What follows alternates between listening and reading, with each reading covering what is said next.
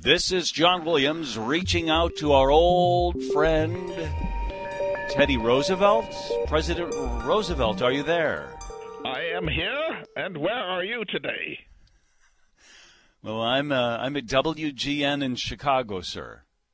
Chicago is, of course, where the Bull Moose Party was launched in the summer of 1912. Well, that's kind of why I reached out to you, not, not for that fact specifically. And by the way, you're on the same line that we use for Thomas Jefferson. So I want the people listening to this conversation to know that this is just a, a maybe one time conversation with you here. We normally talk to, to, to Thomas Jefferson on this. Mr. Jefferson, although a gifted architect and the author, of course, of the Declaration of Independence, mm-hmm. was, in my opinion, a man wholly unfit for the presidency of the United States. Right. He's on Mount Rushmore with you, you know. Well, he purchased the Louisiana Territory, but of the four men on Mount Rushmore, and by the way, Lincoln was the greatest American president, and the second greatest was George Washington. Right. But of the four men on that mountain in Dakota, one, and I say only one, ever visited the state of South Dakota, and that was I. Okay, well, you got that. Um, here's why we reached out to you today, though, sir, uh, for two reasons, really. One is you and I are going to be on the stage in the Chicago area at the College of DuPage at the McAninch Performing Arts Center. They call it the MAC there. That'll be Saturday, August 13th at 10 August 13th. a.m. Yes. In, in the College of DuPage? Yes, August 13th, 10 a.m. And what will your role be, sir? I'll come out on stage, welcome everybody, then I'll introduce you. You and I will visit for a while, question and answer, and then the audience will ask questions. Well, what sort of questions do you have in mind? Here's the question I have for you today. So, stunningly, Great Britain has decided it no longer wants to be a part of the European Union. Uh, what do you think of that? What would Roosevelt think of that? What should I don't even know what the question is. Well, the, the thing to keep in mind is that every nation has something called sovereignty. It coins its own money, it conscripts troops in times of difficulty, it passes its own laws, it educates its own people, it manages its own economy.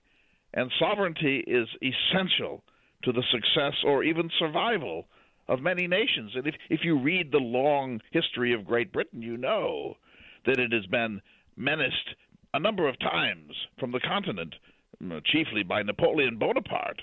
But the English Channel has served as a sort of protective moat for England, and those who have had designs on that island nation have never successfully been able to invade it. And so I am in favor of British sovereignty, and I don't know why any nation, and certainly not the United States of America, would yield a portion of its sovereignty to some larger union in which they, they have to share a parliament with the French and the Dutch and the Spaniards. Markets are crashing today, all around the world, including the U.S., opened up down 500 points.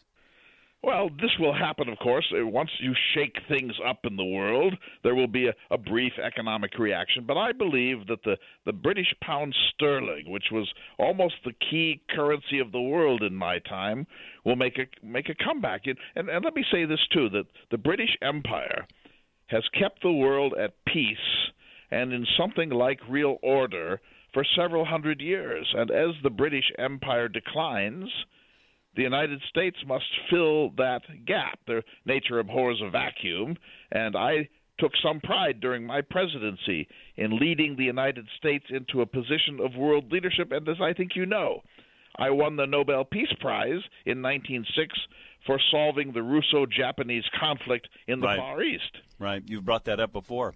Well, so here's my worry, though. There's this trend of supranationalism. It's what happened to Great Britain.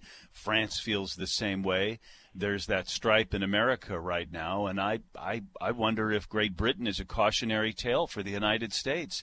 If you want to be super independent and super nationalistic and not have immigrants come into your country, we've got a candidate selling that and this worries me. Well, I can understand that. I'm I'm for immigration. After all, the United States was based upon immigration. My family has Dutch roots. Now that's what New York was, New Amsterdam, be, before it became New York. But here was my policy as president, John. If you are Irish or Slavic or German or Italian and you come to this country, you must not be a hyphenated American. When you come to this country, you must surrender your ethnicity and become a full term 100% American. And if you are a hyphenated American, an Irish American, or a German American, or an Italian American, go home.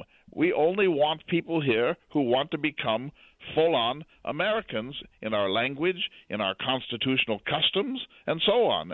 I think that solves the problem.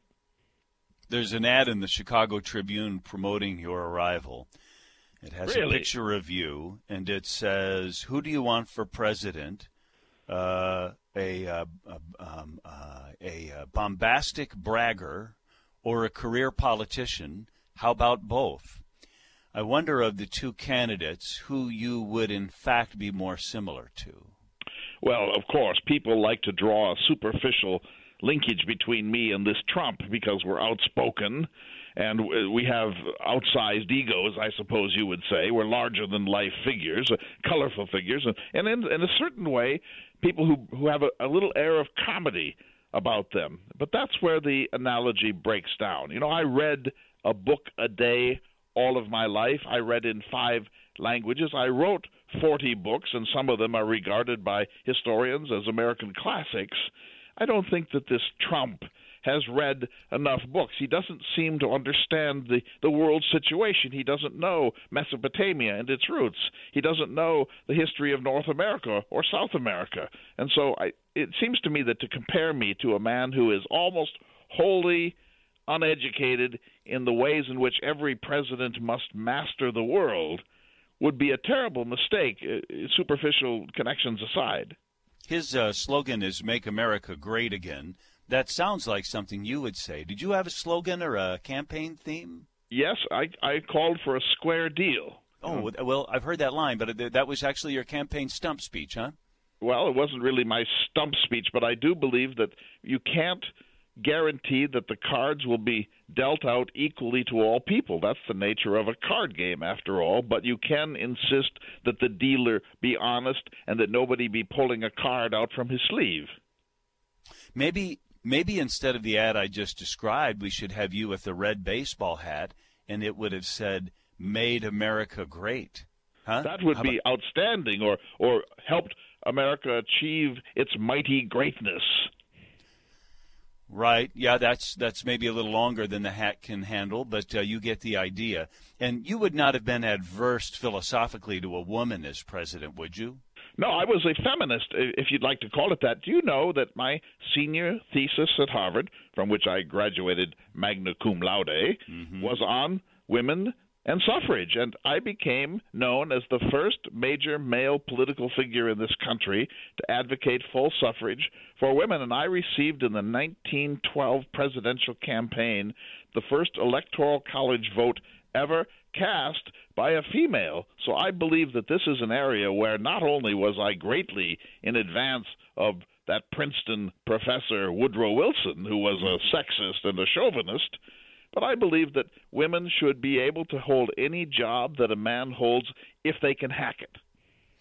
Okay, you and I are going to be on stage Saturday, August 13th at 10 a.m. at the MAC at the College of DuPage.